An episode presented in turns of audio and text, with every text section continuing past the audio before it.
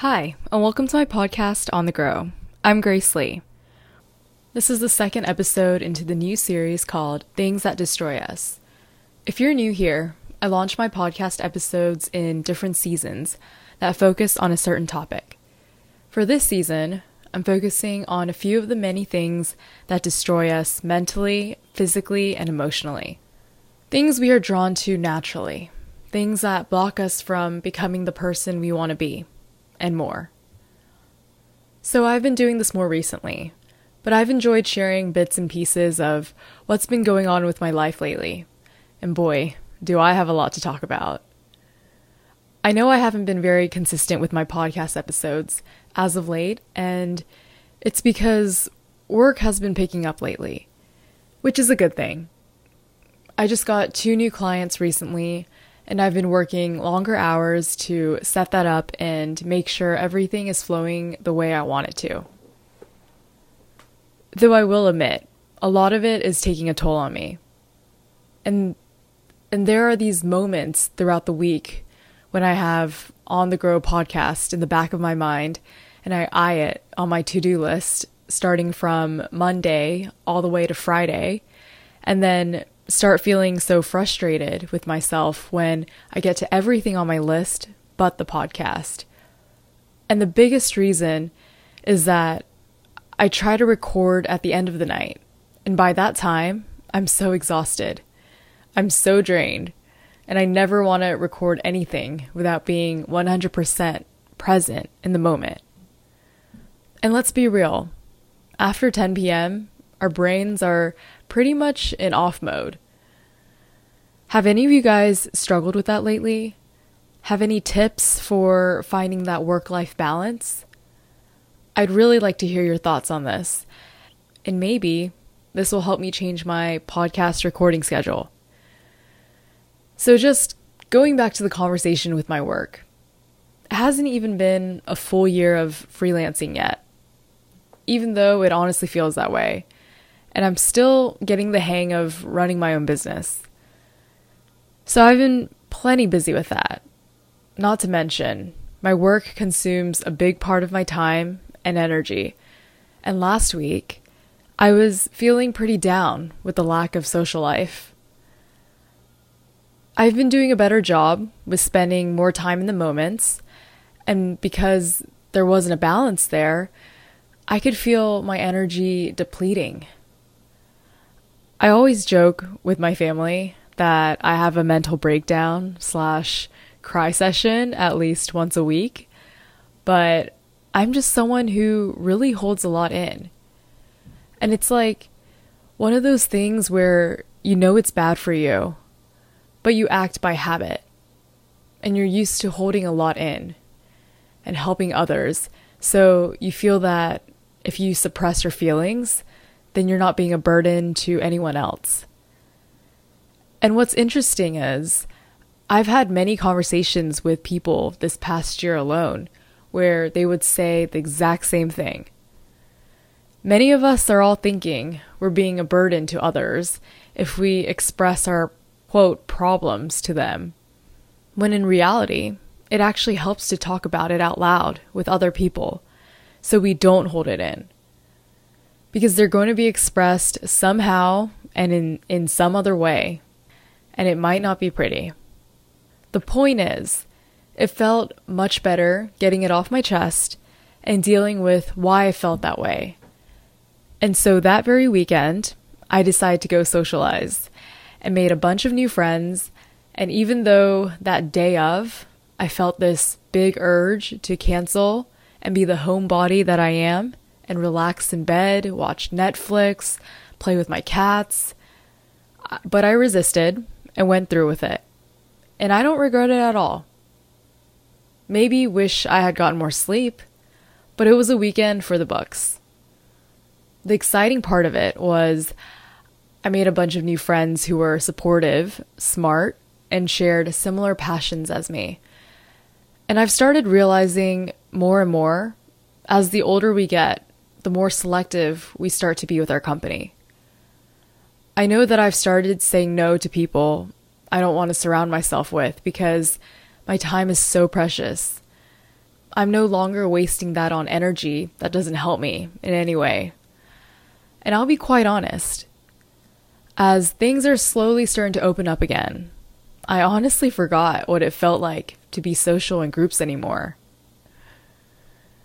This past weekend, I also attended another Running to Protest Black and Asian Solidarity run here in New York City. And I must say, I love attending these types of rallies that are also educational. Some of the speakers touched on moments in history of Black and Asian solidarity, historical figures who fought for social justice, and also just being surrounded by a community of people who are passionate and active about making a difference really gives you those goosebump feelings. If you're in New York City, Running to Protest holds these protests every month, the third Sunday of every month, and you can learn more about how to be a part of the next one by following their Instagram at Running to Protest. You know what? I'm excited to talk about today's episode because it's something we're all guilty of.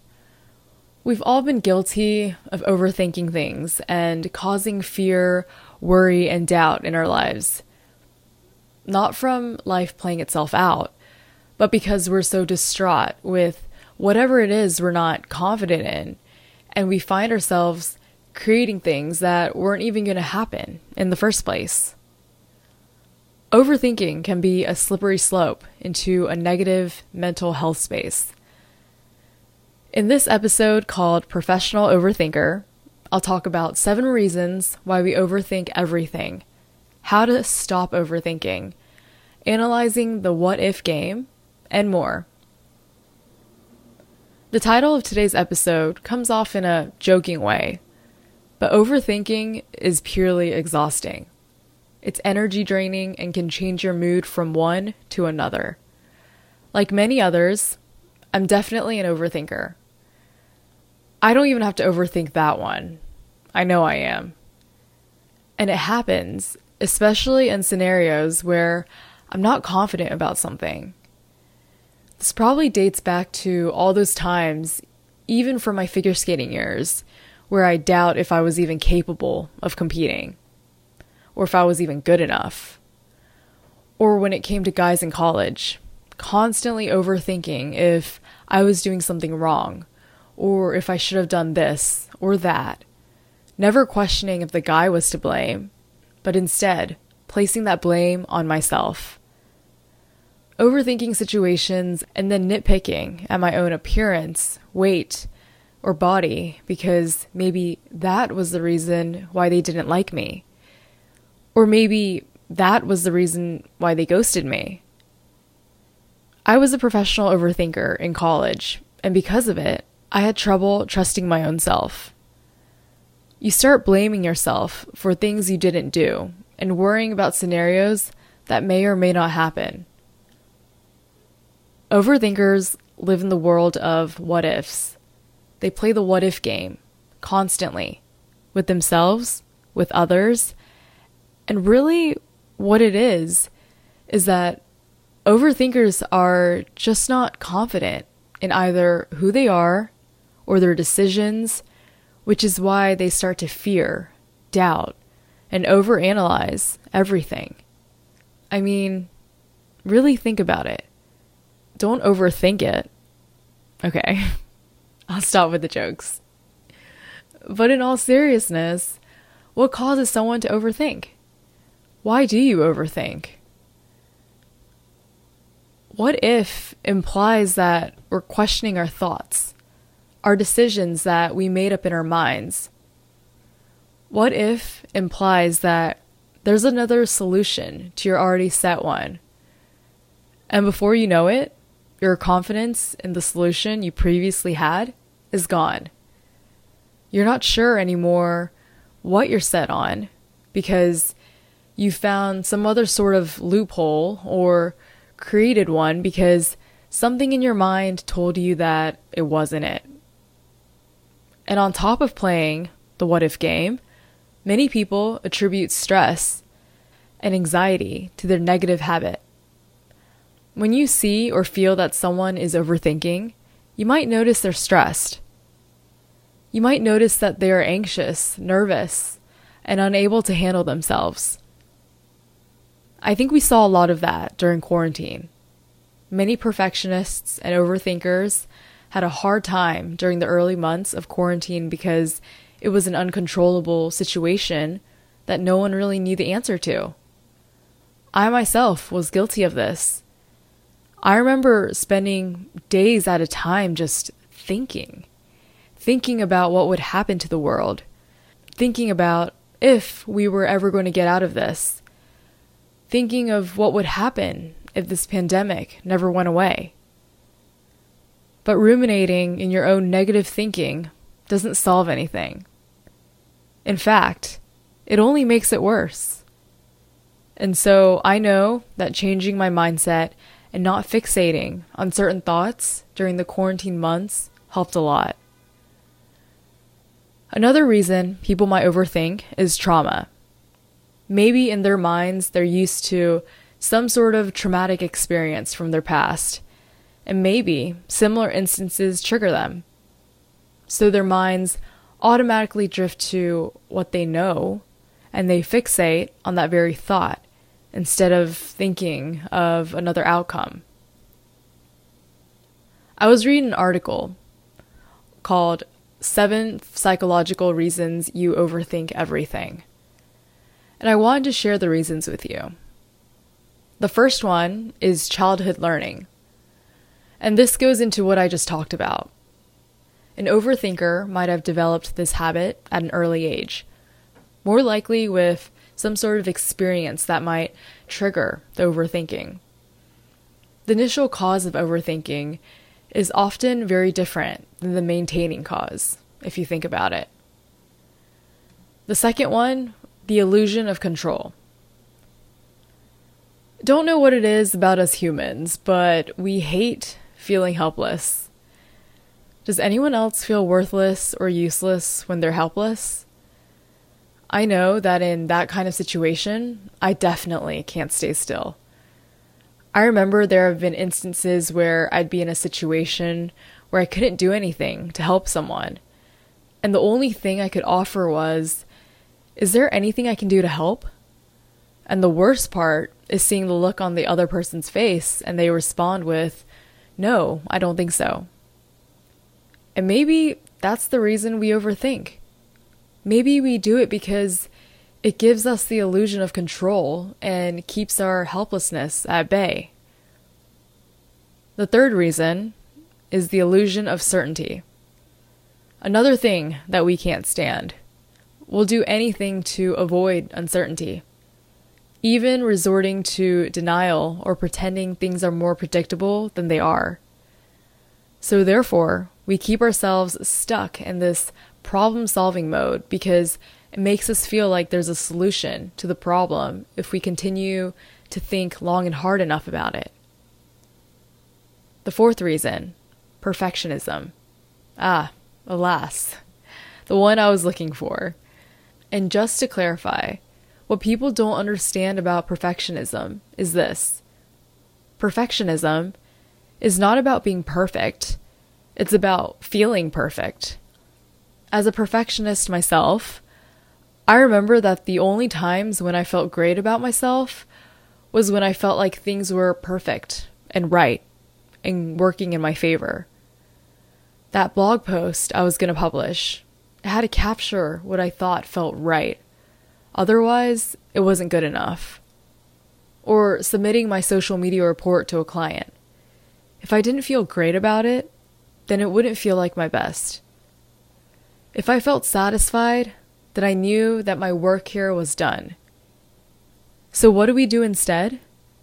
Perfectionists end up overthinking as a way of as a way to distract from having to feel less than perfect about their work.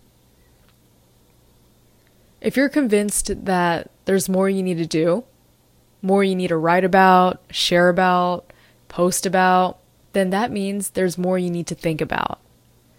And that just means less time having to feel inadequate and perfect.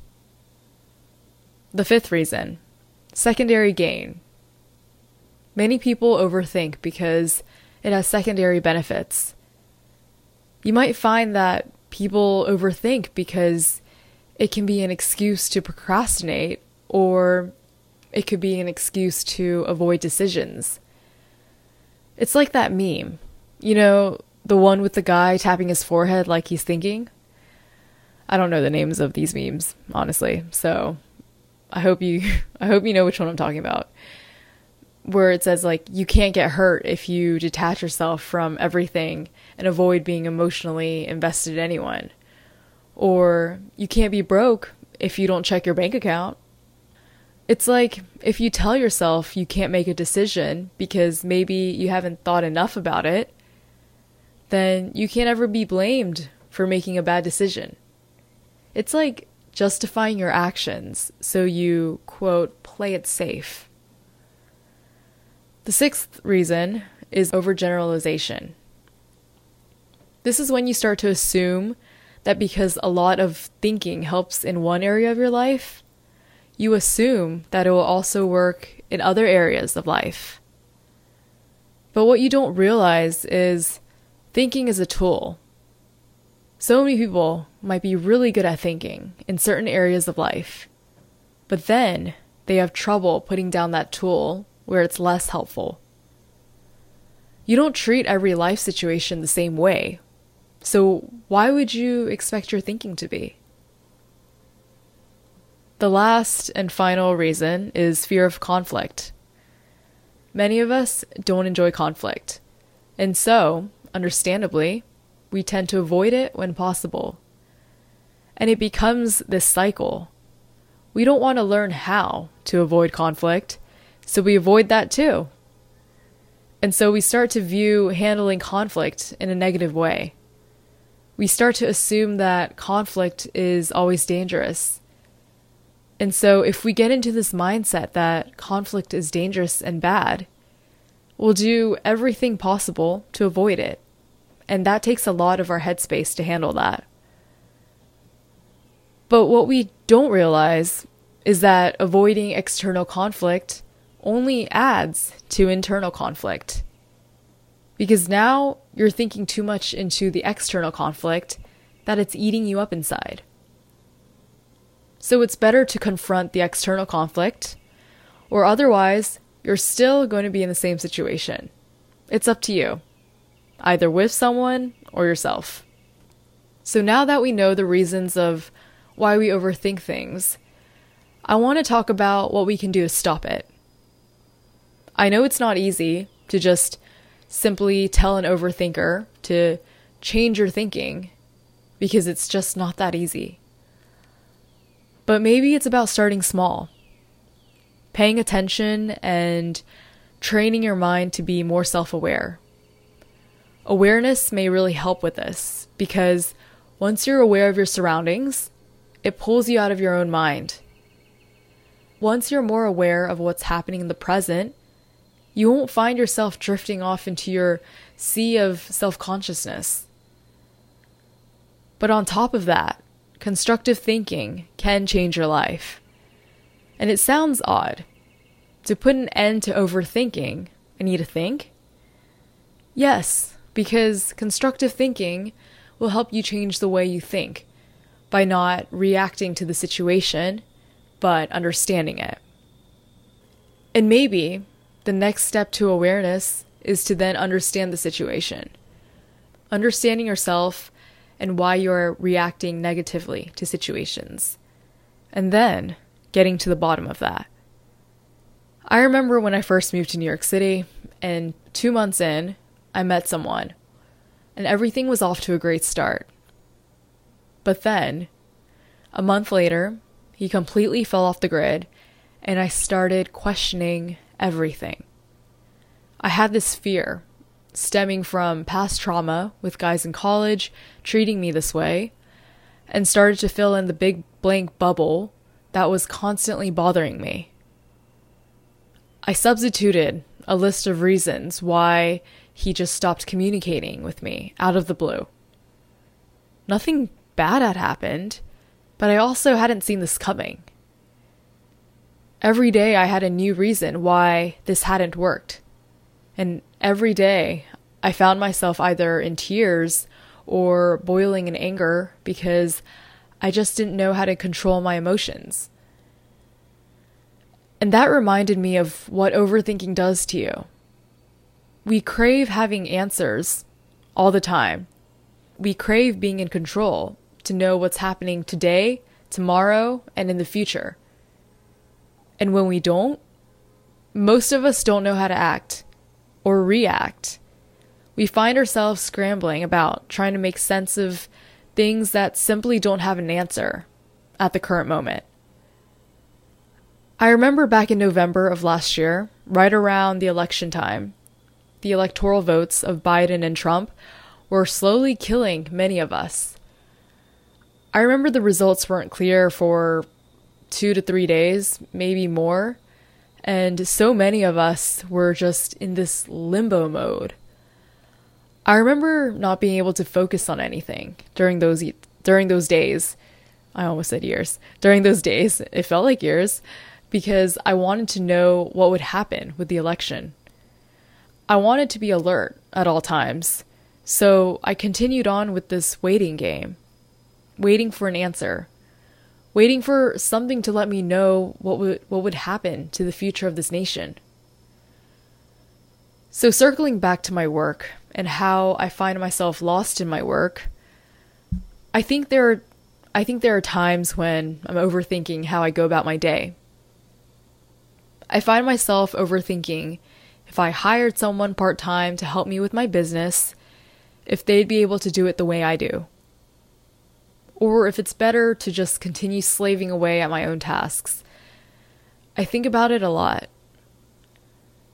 And I think there's fear involved there because I want to trust someone to be able to do the job I hire them to do but that's something I'm still continuing to work on.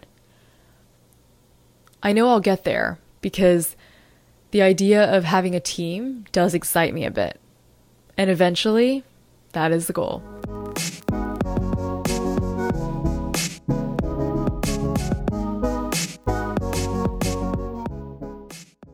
Be sure to follow along and subscribe to this podcast on whatever platform you're listening on. Stay tuned and keep listening to the next episode where I cover another topic of things that destroy us selfishness. I'll expand on it like I did with overthinking and how selfishness can destroy us physically, mentally, and emotionally. And as always, if you have any questions, feedback, or topic suggestions, please don't hesitate to reach out to me. Thanks for tuning in.